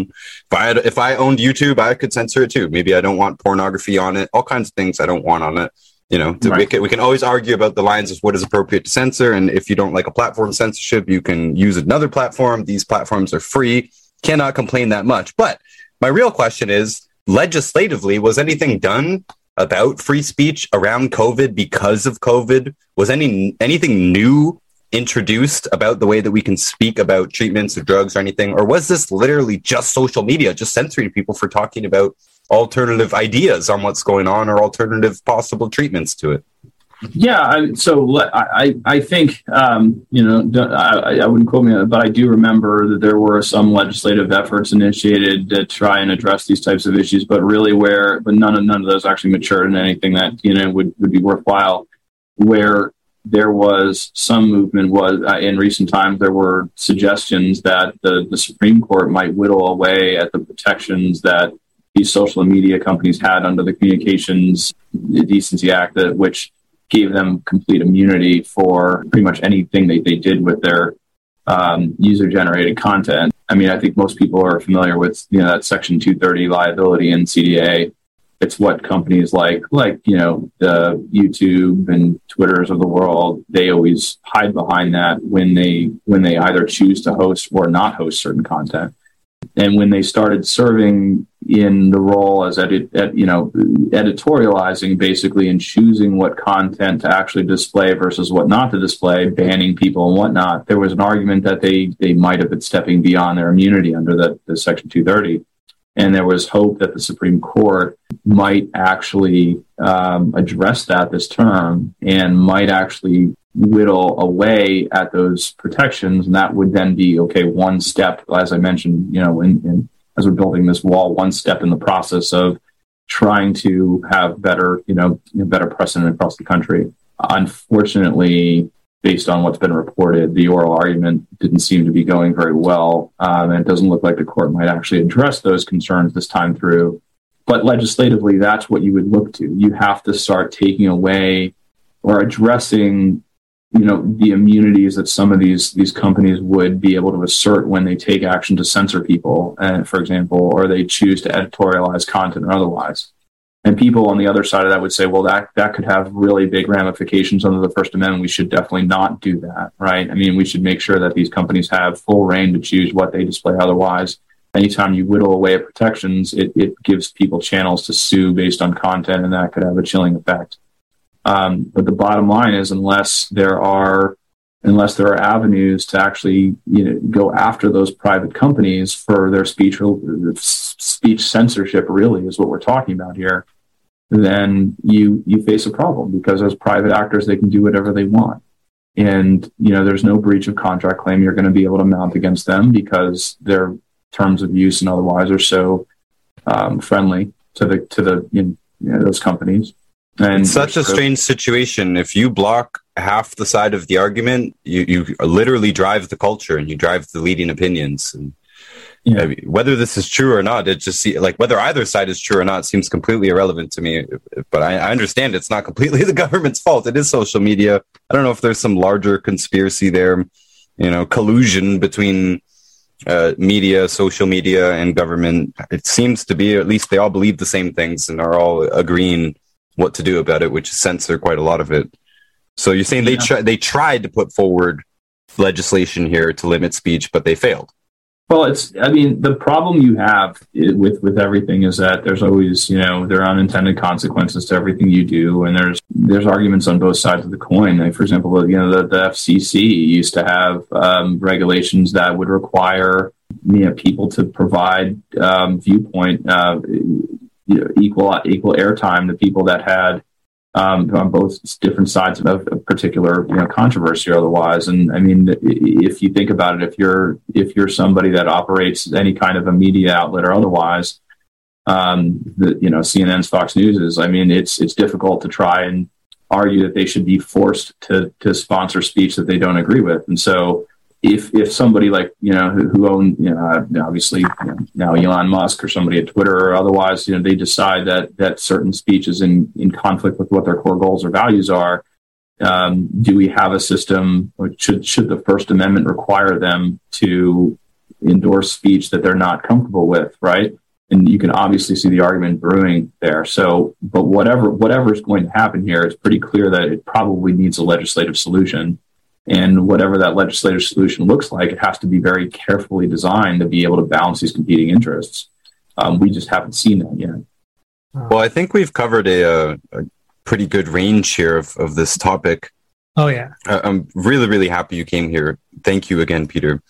Um, I just have a comment here. You mentioned homeopathy, mm-hmm. and to me, this is just another case of like, what harm, you know, why would anybody be against homeo- homeopaths, in my opinion? Like, they're so harmless. I also know it can be extraordinarily helpful, if not the thing that fixes some people. You know, Dr. Glidden, for example, he'll look you straight in the face and say that homeopathic remedies have fixed some of my hardest cases. And I've met several other homeopaths who will say the same things. They recognize that it's not a cure all for everything, you know, but when it works, it works, is what they say. You can right. believe it or not. And to me, like the whole thing against homeopaths, for, as far as I can tell, is basically about false hope. You know, let's shut down mm-hmm. this whole branch of medicine because it may cause people to not do the regular chemotherapy or whatever. You know, they right. give give them false hope in this one thing. False but uh, to I, me, I again, hit, it's subjective I get, though. I get hit with that all the time. I just wanted to throw that out there. Yeah, this is so subjective. I mean, is anybody uh, suing Matt Damon, you know, for giving them false hope about Bitcoin or you know, Jim Cramer's allowed to go on TV and, and tell you to buy it into Silicon Valley Bank right before it collapses. I mean, false hope is all over the place. This goes back again to the intelligence of the person. It is up to you if you put all your money in Bitcoin. and it's not Matt Damon's fault. But false hope, homeopathy, who cares? No one's dying from homeopathy. Never, ever. Yeah. You know, it, it, it parallels the, the sort of, you know, right to try um, efforts that, you know, in laws when it comes to certain drugs. I mean, I think that the point is that you have just a massive amount of um, you know people in this that, that that want homeopathic remedies. They they understand what homeopathy is, and they and they and that's the you know for whatever reason that's their preferred course of treatment. Um, and you know why would the government stand in the way of people making informed choices with what their with their bodies? You know, I think that this is a deeper conversation perhaps, but you get into the, the state of you know where we are with medical autonomy right? Especially when you saw things that what, what happened during COVID. Mm-hmm. Uh, and you know this this echoes that. I mean, somebody's right to to, to be able to choose a, a specific um, medical modality that they think is effective for them. There's we live in a world where information is available now. You know, yes, there's misinformation, but there's also easy access to, to you know reliable sources of information out there that people can can make decisions for themselves um, what basis does the government have to come and step in and say we should more or less eradicate this this you know this type of product from the market, which is effectively what the FDA is trying to do at this point. I have one more, one more for you here.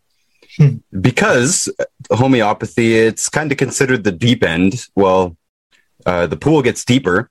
I talked to a doctor a couple of weeks ago who, in all seriousness, he treats people by writing hieroglyphs Egyptian hieroglyphs. Straight up, this is his treatment method.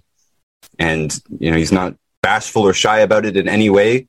He has extreme confidence in what his hieroglyphs can do. I'm not laughing because the thing itself is funny. I'm laughing because I know how extreme some of these metaphysical treatments and methods, I know how extreme they can be the most miraculous things I've ever seen and heard of happen in the metaphysical category of things, mm-hmm. the energy categories of things.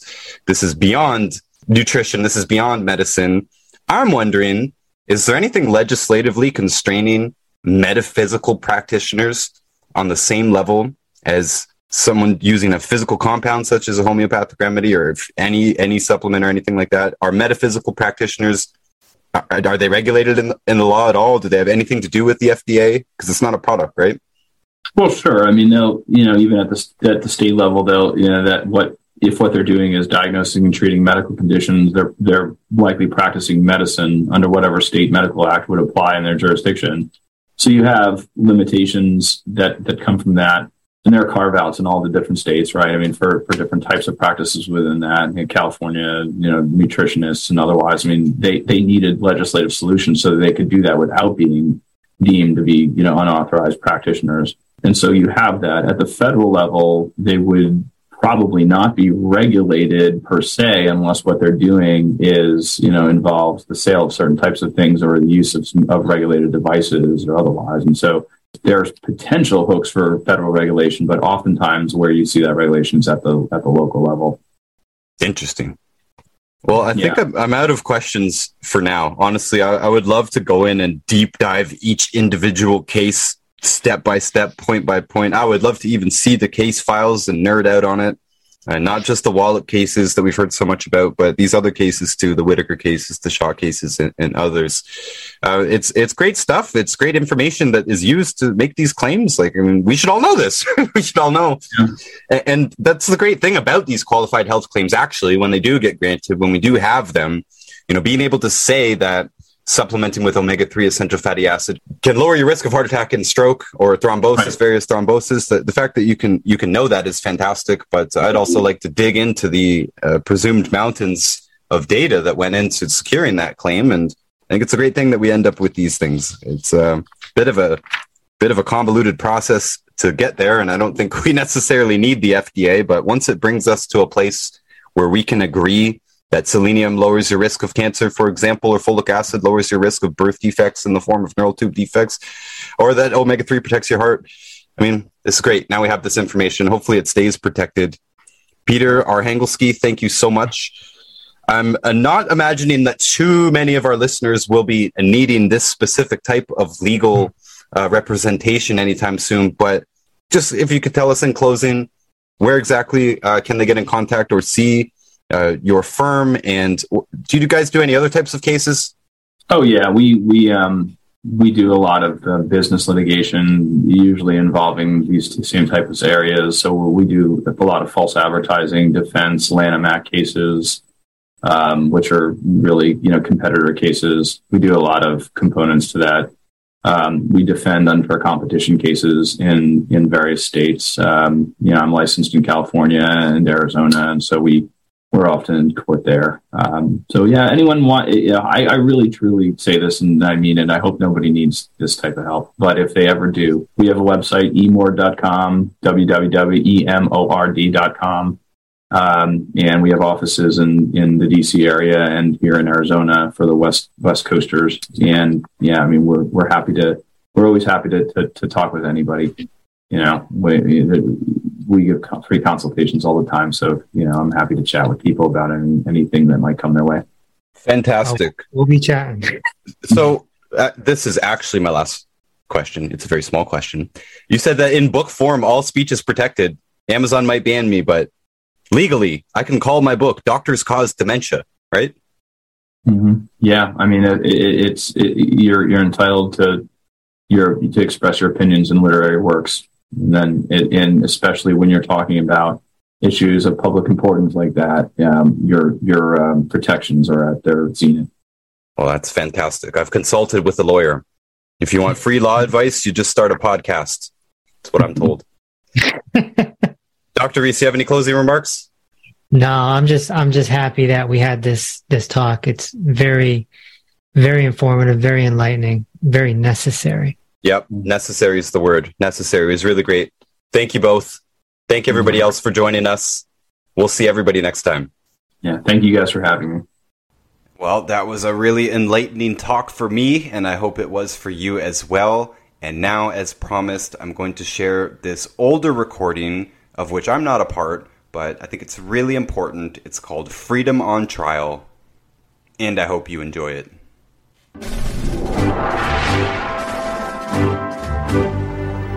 Welcome to Freedom on Trial. I'm Terrence McNally. In an ideal world, we could walk into a grocery store where signs would inform us that omega 3 fatty acids can reduce the risk of heart attack, or that calcium can reduce cancer risk, or that glucosamine and chondroitin sulfate can reduce the symptoms of osteoarthritis. Men could be made aware that saw palmetto extract can reduce the symptoms of benign inflamed prostate. Yet, at the very point of sale, the Federal Food and Drug Administration stands as a roadblock to truth. Those who would be most motivated to inform the public of these studies, the manufacturers, distributors, and sellers of nutrients, have actually been banned by the FDA from doing so. These FDA policies, which may have been originally intended to protect the public, in fact violate the First Amendment, our guarantee of freedom of speech. Those who want our country's independence believe that the duty of government was to protect the freedom of people to make their own decisions. That free and open discussion was the best guarantee against the dissemination of false information. The Constitution was amended so that freedom of speech would be forever guaranteed and never could be abridged by government. A dedicated group of medical, scientific, and legal professionals, all advocates of free speech, have dedicated themselves to ending FDA censorship. In the Whitaker versus Thompson decision, the U.S. District Court ruled that the FDA could suppress a claim only if it was backed by little or no scientific evidence, and even then, only if the claim was misleading despite FDA disclaimers. The FDA continues to ban claims on the treatment effects of dietary supplements. Here now, Freedom on Trial presents some of the key figures in this ongoing battle for freedom of speech. Those who have given tirelessly of their own time and money, courageously fighting to end FDA censorship and force them to comply with the First Amendment. They've won four landmark cases against the agency, but much remains to be done.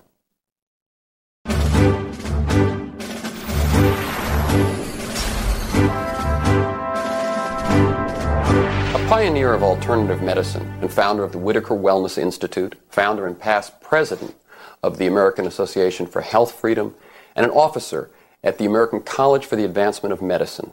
Dr. Julian Whitaker has been a prominent national advocate for freedom of informed choice since the early 1970s. A protege of Linus Pauling and Nathan Pritikin, he's the editor of Health and Healing, cited by Time magazine as one of the top 10 health newsletters in the country. He was also lead plaintiff in the original Whitaker versus Thompson case against the FDA censorship of the antioxidant vitamin cancer risk reduction claim. He is now uh, lead plaintiff again in another Whitaker versus Thompson case, this one against the FDA's refusal to allow a truthful treatment claim for saw palmetto extract for the symptoms of benign prostatic hypertrophy. Dr. It was a mouthful. It was. It was.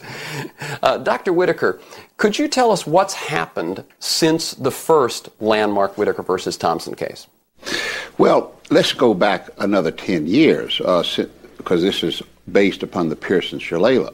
Back in the late 80s and early 90s, the FDA censorship of truthful claims for vitamins and minerals was so rigid and severe that not only did they not have claims on the bottles, but there were regulations whereas books or even scientific articles had to be yards away from the purchased area. So we have come a tremendous distance when it comes to allowing truthful claims on vitamins and minerals, which I don't think most people realize. Uh, vitamins and minerals, even today, are one of the few consumer products that doesn't tell you anything on the bottle as to what it's supposed to do. It will tell you what's in it. It will tell you how to use it, how often to take it, but it doesn't give you any information to speak of or what it's supposed to do. Uh, the, this censorship of the vitamins and minerals has been eroded away substantially by the legal prongs, which are now 12, 13 years old. Do these same restrictions make it difficult for them to list um, contraindications and drug interactions on bottles? No. I think the essence of the problem uh, revolves around the fact that nutrients cannot be patented, yet nutrients can have a substantial health benefit. But because of their lack of patent, they're not part of the pharmaceutical industry. Now, the pharmaceutical industry is virtually 10 times the size of the nutrient industry. But nutrients could and should compete with pharmaceuticals for health care and for disease treatment. But they can't because people d- cannot get the information as to how to use them. So I think freedom is something that is absolutely required, particularly freedom of speech, for a culture to continue to advance and unfold. We have a vigorous protection of speech precedent. Yet you can't tell the truth about the quality or how vitamins and minerals can help can improve your health. If you get truthful information about entities that are available to, to purchase, then you enter in a competitive marketplace, and the competitive marketplace is always best served by more information, not less. It was clearly known in the mid 80s that supplemental folic acid, that's folic acid taken in a vitamin pill, not in food, in a vitamin pill, would substantially reduce the likelihood of women having a child with neural tube defects. As a matter of fact, the public health department stated that use of folic acid would be comparable in its value to our society as the Salk vaccine, considering the frequency of this tragedy and how and the level at which you could prevent it with folic acid. The FDA blocked that information for years, and it was only because of political pressure that finally that information was made available. So the tendency for the FDA to block useful information does put people at risk. It prolongs people's illnesses. It doesn't give people the right information to, to make the accurate choices about their health. And what we're talking about here often is prevention of problems. So it's like, were you to take these nutrients and supplements, you might never incur the, the problems or the expenses. Well, uh, I treat patients with symptomatic heart disease with the very same things that I'd recommend people to do to prevent heart disease. The same with diabetes, the same with high blood pressure. Uh, we forget that by allowing these nutrients and lifestyle changes to alter the metabolism in the system, you can reverse our diseases because most of our diseases are lifestyle uh, caused in the first place. And here we have these lifestyle choices that are based upon information that people can do to actually treat disease. So um, it is not just for the prevention of disease that we're interested. There are many uh, nutrients that can have treatment claims that don't have valid treatment claims because of FDA restrictions. And this is about calling the government to task when they are violating the restrictions that are set down in the Constitution. This is about an industry that has some very valuable products that can't tell their consumers what the products do. This is about freedom. You cannot have cultural advancement without freedom to communicate. This is why it's the number one amendment to the Constitution. You have to have discourse. You have to have free flow of information. People in this country think we have freedom of information because you can burn the flag. But they don't realize that the FDA has restricted by prior restraint truthful information about nutritional supplements. That has to stop. That's what we're fighting.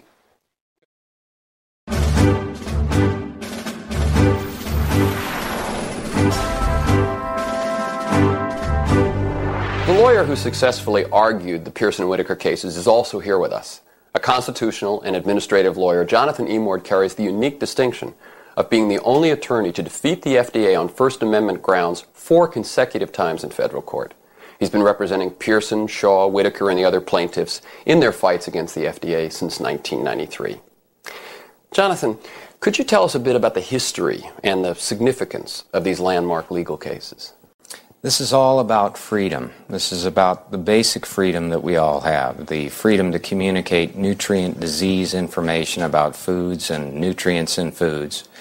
It's important for people to understand this information because it enables them to make informed choices in the market and to help their health and improve their longevity.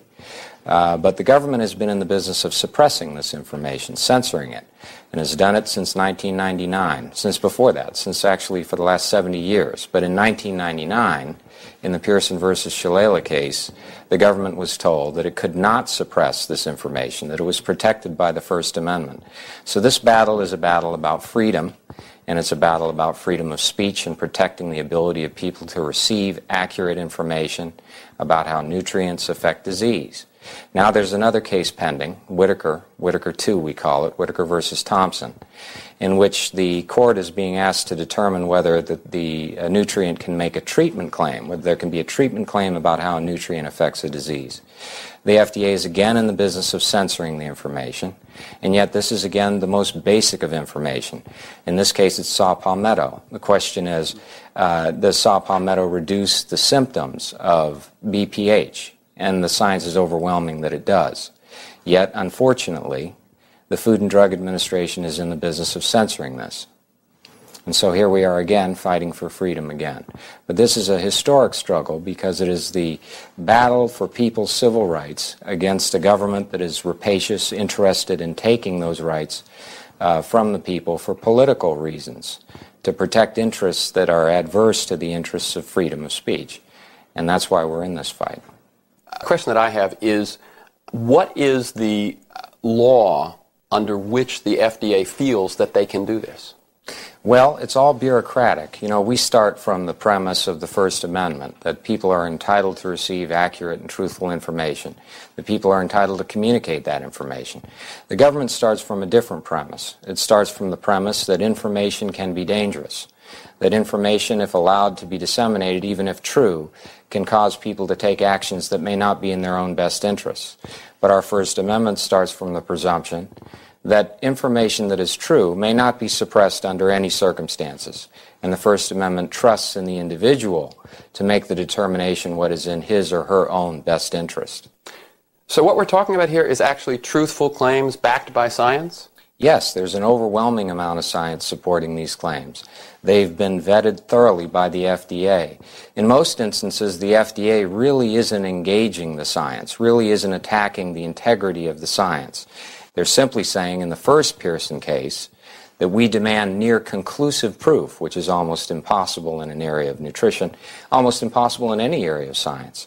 Yet conclusive truth is not the First Amendment test of what may be communicated.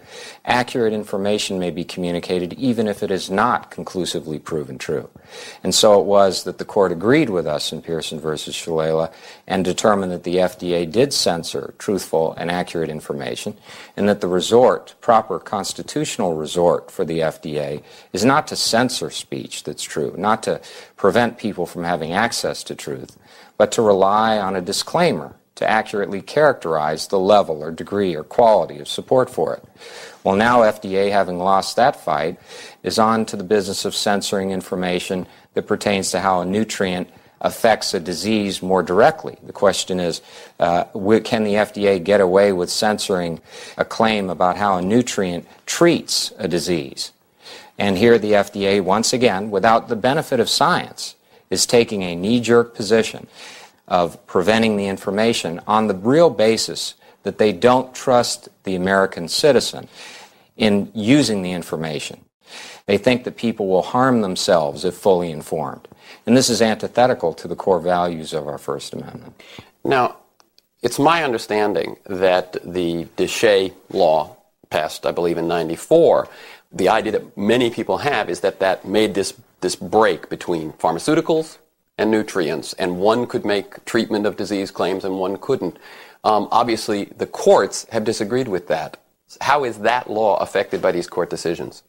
Well, it was actually the, the uh, Nutrition Labeling and Education Act that created a provision that said that health claims could be made for dietary supplements. They carved out an exception from the definition of a drug to allow supplements to make health claims, and health claims were described as any relationship between a nutrient and a disease.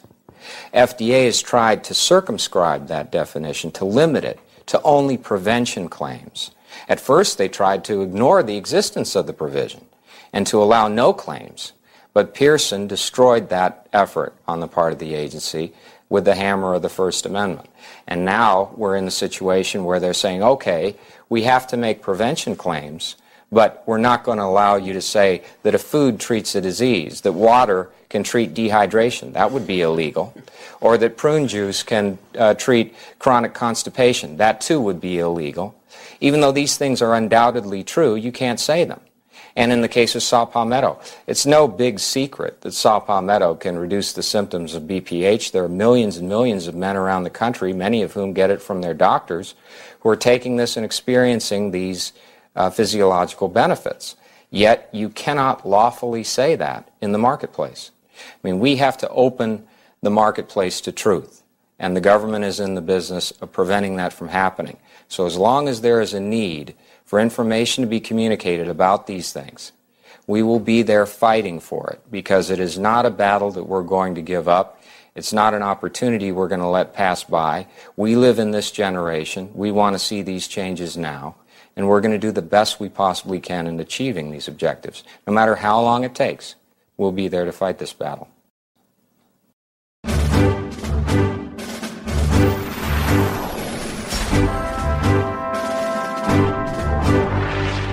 Charles B. Simone, MD, is a world renowned cancer specialist. He has advised on or treated cancer for such prominent Americans as President Ronald Reagan, Vice President Hubert Humphrey, Congressman Peter Rodino, and many others. While at the National Institute of Cancer, Dr. Simone made significant discoveries in the areas of nutrition, immunology, and cancer. He is a pioneer in the area of integrative medicine, combining the most effective of conventional and alternative modalities in the treatment of cancer. He helped organize the Office of Alternative Medicine at the National Institutes of Health and helped write the DSHEA Act of 1993. A strong advocate of the freedom of informed choice, Dr. Simone has testified repeatedly before Senate and the House in areas of health, FDA reform, and alternative medicine. Dr. Simone, why are the Whitaker and Pearson cases so significant to the scientific community and the general public? Because once we can give information to people, we can actually prevent diseases from ever happening and thereby not even have to treat them. For instance, two of every five Americans in our country will develop cancer. Two of every five will develop heart disease. The good news is that only 7% of these cases are genetically related. So that means that nutritional factors, smoking, alcohol, things like that, are the ones behind all these illnesses. 60% of all women's cancers, 40% of all men's cancers, and 75% of all heart disease is related to nutritional factors. This is a big thing. This is good news. We can prevent cancer. We can prevent heart disease. We can do so by simply changing lifestyle factors and adding nutrients to our diet like antioxidants, B vitamins, and calcium. The problem is 50% of our population have one, two, and usually three marginal deficiencies of vitamins.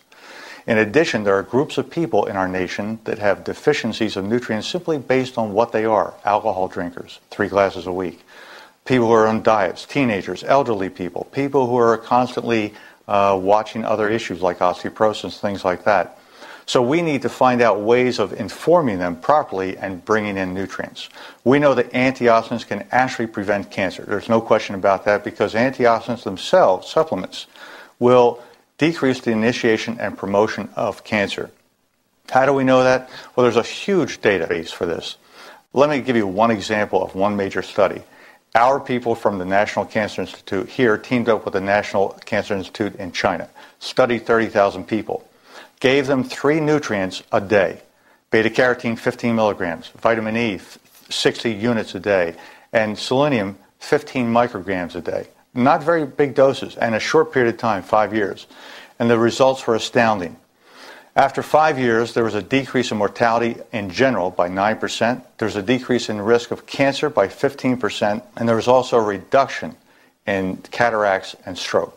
Now, what about the person with cancer? What can we do about that person? Well, we can actually decrease side effects of chemotherapy, radiation therapy, increase the response rate, and increase lifespan in patients who take antioxidants with their treatments. Astounding information. We know that antioxidants can actually help cancer patients a great deal. For instance, 9,000 patients were studied. 6,500 patients had an increase in lifespan. All 9,000 had a decrease in side effects from chemotherapy, radiation therapy, and there was a higher response rate to boot. So antioxidant supplementation needs to be used in cancer patients. So are there other conditions for which antioxidants have that kind of value? Tremendous information. We know that antioxidant supplementation today can decrease the risk of angina, hypertension, cancer, cataracts, um, many of the neurological diseases like Lou Gehrig's disease, Alzheimer's. We also know that antioxidant supplementation can increase IQs in kids, 5 to 10 years old. We can also increase the memory and decrease aggressive behavior in children who are aggressive bullies. Dramatic. If we can properly give information to the American public or citizens across the nation, uh, we can actually decrease the risk of diseases, extend life for people who do have uh, problems, and also the quality of life. Freedom of information is critical. Dollars saved in prevention is going to outweigh anything about freedom uh, inhibition. Dr. Simone, if you could sum up for the audience the, the, the key message that you have to give if we can properly disseminate information to people, we can prevent cancer, we can prevent heart disease, many other illnesses. We can extend the life of people with illnesses and improve their quality of life. And at the same time, decrease the dollar healthcare dollars that are being spent wasted today.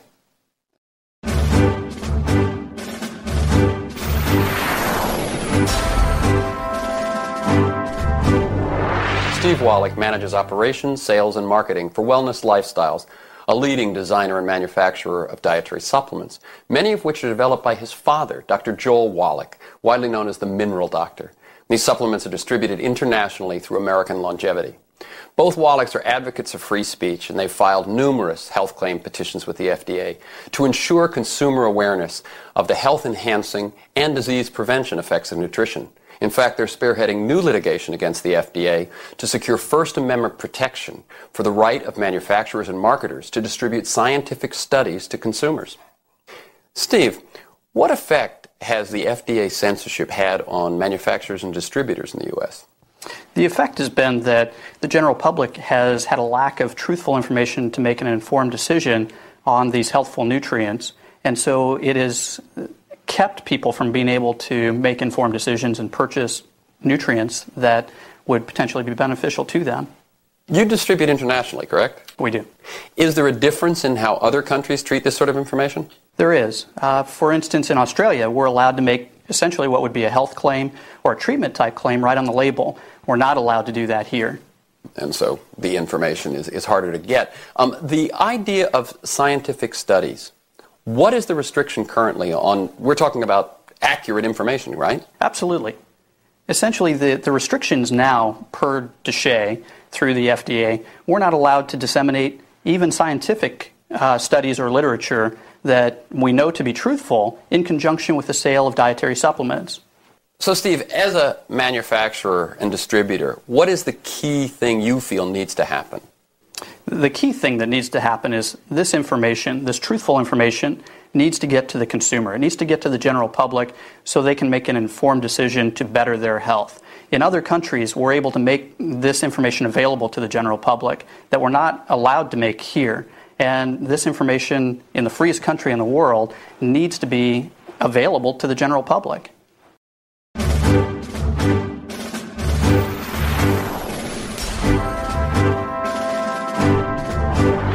Pioneering scientists in the field of aging prevention, Durk Pearson and Sandy Shaw co authored the number one bestseller, Life Extension A Practical Scientific Approach, as well as The Freedom of Informed Choice The FDA versus Nutrient Supplements.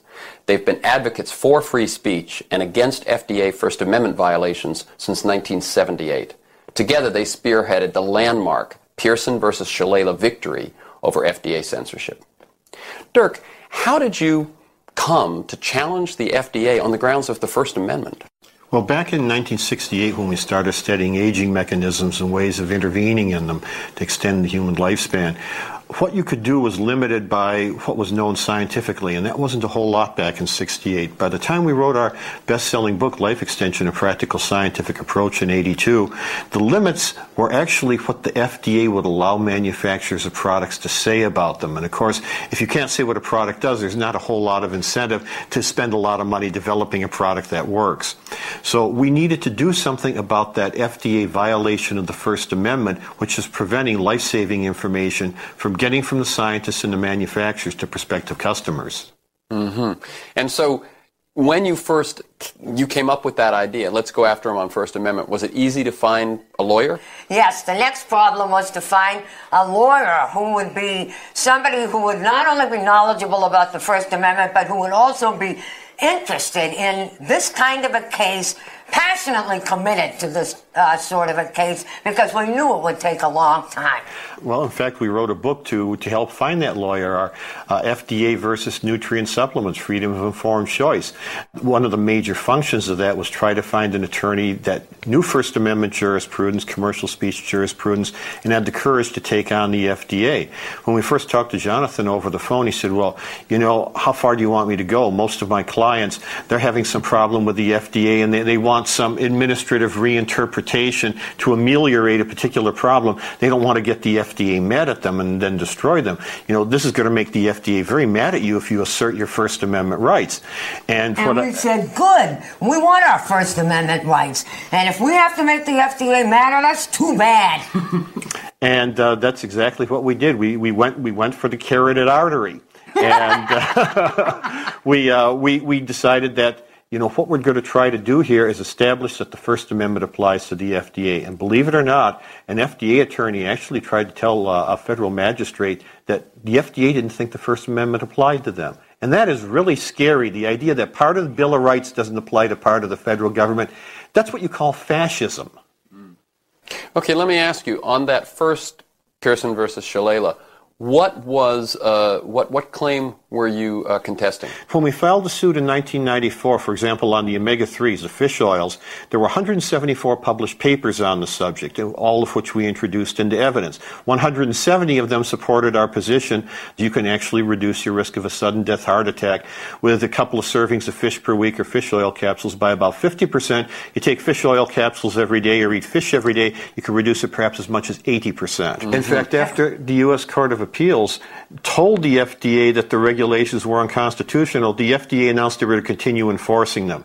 Now, our attorney said he hadn't seen anything like that. I mean, just defying a court like that since roughly the Civil War. I think it's very strong that you're making the case that it's about freedom of speech, but this isn't just freedom of speech because the, the you're also talking about almost freedom of good health. Yep, that's right. Most cases of cancer could be prevented with adequate changes in diet and lifestyle. And if people knew about this, it would make a real difference. Uh, the FDA really tries to suppress anything about dietary supplements being good for anything. The FDA is the great barrier right now that stands between us and the opportunity of immense medical improvements right now and in the future. If, if, a person were able to make truthful, non misleading claims about uh, dietary supplements, there'd be a tremendous amount of research on using them for treatment. And uh, we would have a lot less expense and a lot more competition and a lot more innovation and a heck of a lot more research being done in this area because people would be able to cash in on it. I'm standing today in the nation's capital, just a few short blocks away from the Supreme Court. To date, FDA has refused to abide by the lower federal court's decisions stating that FDA's actions violate First Amendment rights. And so we have sued and will continue to sue. Slowly but surely, FDA's regime of suppression is crumbling.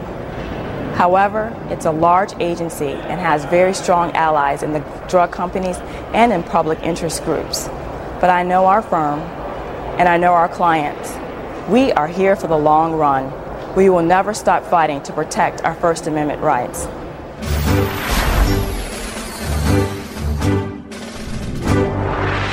A health revolution has been spawned by these momentous legal victories, but clearly much remains to be accomplished. John F. Kennedy once said, We're not afraid to entrust the American people with unpleasant facts, foreign ideas, alien philosophies, and competitive values.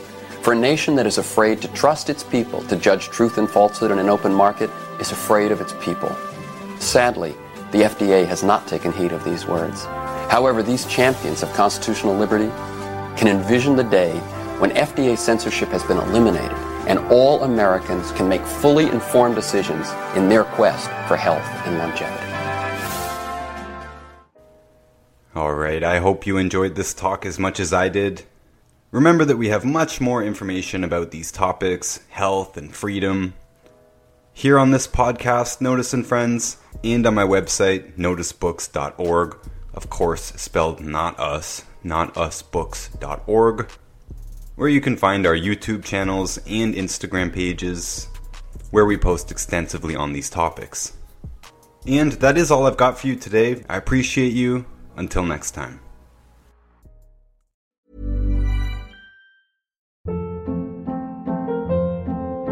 Hold up. What was that? Boring. No flavor. That was as bad as those leftovers you ate all week. Keke Palmer here, and it's time to say hello to something fresh and guilt-free. Hello Fresh. Jazz up dinner with pecan-crusted chicken or garlic butter shrimp scampi. Now that's music to my mouth. Hello Fresh. Let's get this dinner party started. Discover all the delicious possibilities at hellofresh.com.